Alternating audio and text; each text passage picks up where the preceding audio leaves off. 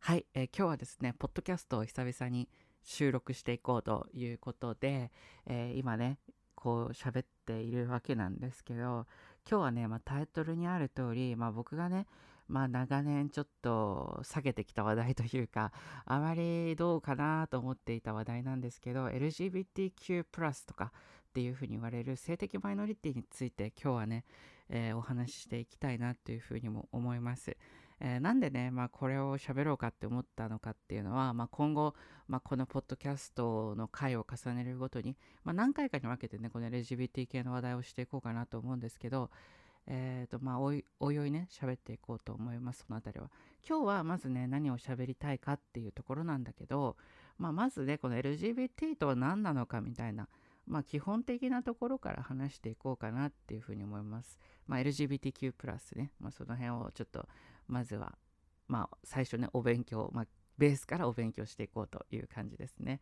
で、まあ、最初ね、まあ、LGBTQ+, というふうに言われて、あ、なんとなく、まあ、多くの人たちは自分に関係がないというか、まあ、ちょっと性的思考変わってるやつらなんだなと。まあ、僕はこれぐらいでも認識はいいと思うんですよね。まあ、別にそんなに細かくみんなが知る必要性もないと思うんですよ、どちらかというと。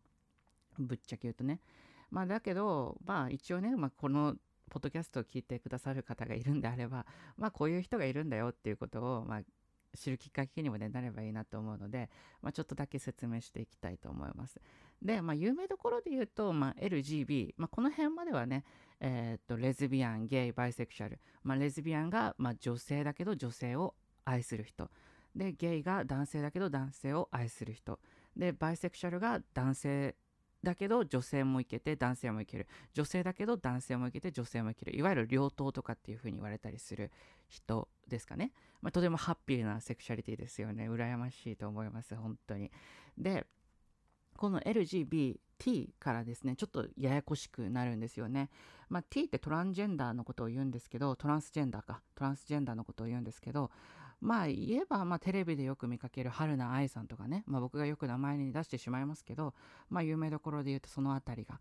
えー、トランスジェンダーというふうになります。えっ、ー、と、男の体に生まれたけど心は女性とか、えー、女の体に生まれたけど心は男性とかっていう人たちですね。で、このトランスジェンダーって今ね、一言でこう、まあ、体の性と心の性が一致しないみたいな風に言ったんですけど、まあ、それだけではちょっと言い表せない部分もあるんですよね。ここからすごいややこしいんですけどトランスジェンダーで、えーと、男に生まれて心は女で、えー、例えばね、まあ、手術とかして、まあ、女性のまあ、体を手に入れるとしますよね。男性の体を持ってた人が女性の体を手に入れます。で、この時に、このトランスジェンダーの方は、えー、一般的な見方からすると女性に性転換しているんだから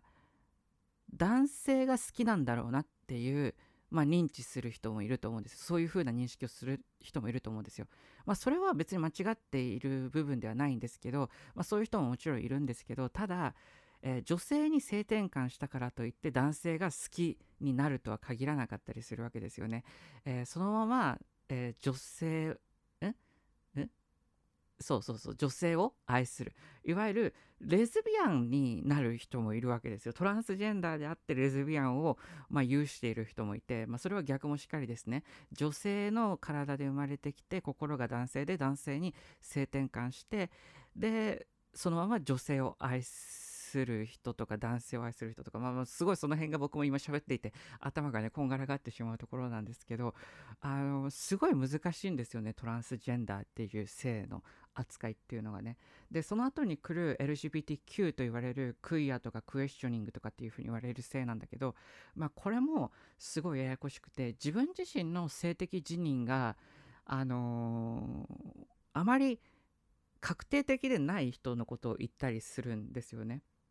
とても不思議な性になるわけですよ。クエスチョニングとかっていう風になるとね。まあ、ちょっとやっぱり、えー、理解ができない。まあ、普通の人と言ってしまいますけどね、今日はあえて。えー、まあ、本当に僕からしても理解が、で、理解ってやっぱできないと思うんですよ。そういう人たちのことってね。だってその人になれるわけじゃないですからね。だからそういう、まあ、クエスチョニングとかっていうね、あのとてもユニークな性があるんだなっていうふうに、まあ、思うしかないと思うんですよ。やっぱこれはもう本当に想像しても想像しきれない部分だと思うんですね。だからまあそういうまあ LGBTQ さらにプラスとかっていうふうに最近はされていてさらにまあちょっと言葉をね僕はあまりなんだろうね規制とかはせずになんか普通に使っていきたいんであのなんかちょっと尖った言葉をね、たまに使っちゃうこともありますけど、なんかユニユニークって言った方がいいのかな？この場合は。ユニークと、ユニークな人たちがいっぱいいるということでございますと。まあ、これが LGBTQ+, というものなんですよね。まあ、実際、まあ、この LGB までは、なんとなく知ってたよみたいな人いるけど、実際トランジェンダーとか、まあ、そのあたりの、まあ、詳しい話を聞くと、あの、全然、なんか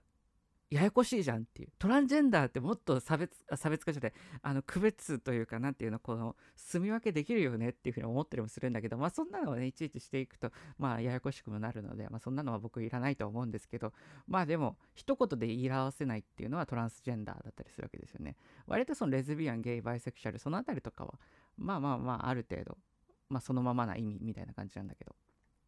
まあその TQ とかプラスとかそのあたりとかはなかなか難しいせいであるということですね。で、まあ、このね、LGBTQ+, プラスとかっていうふうに言われているような性的マイノリティの人っていうのが、まあ、日本にはね、3%から10%ぐらいいるよっていうことみたいです。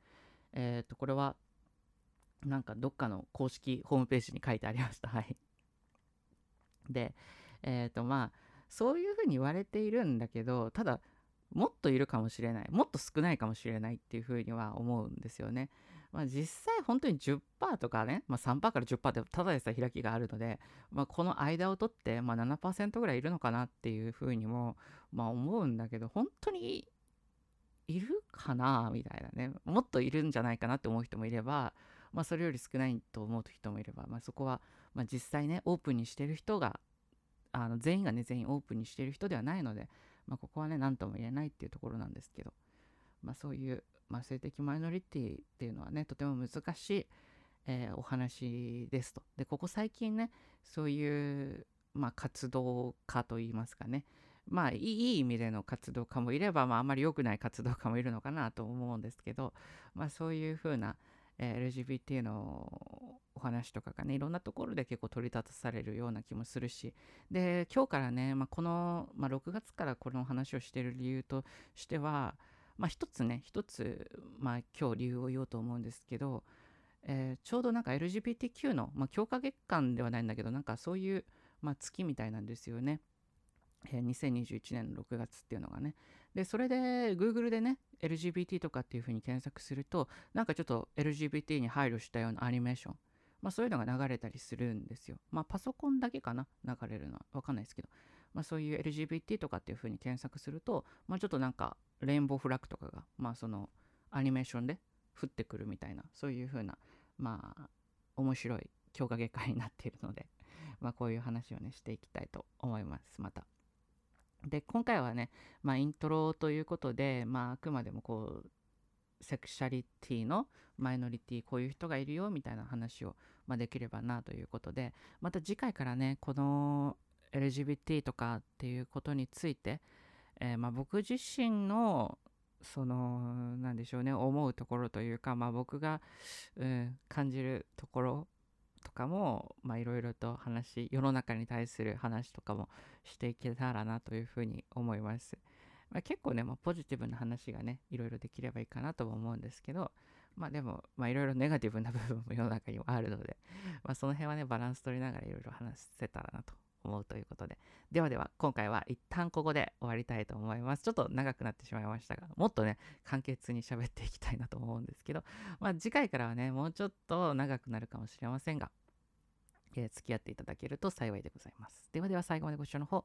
ありがとうございました。バイバイ。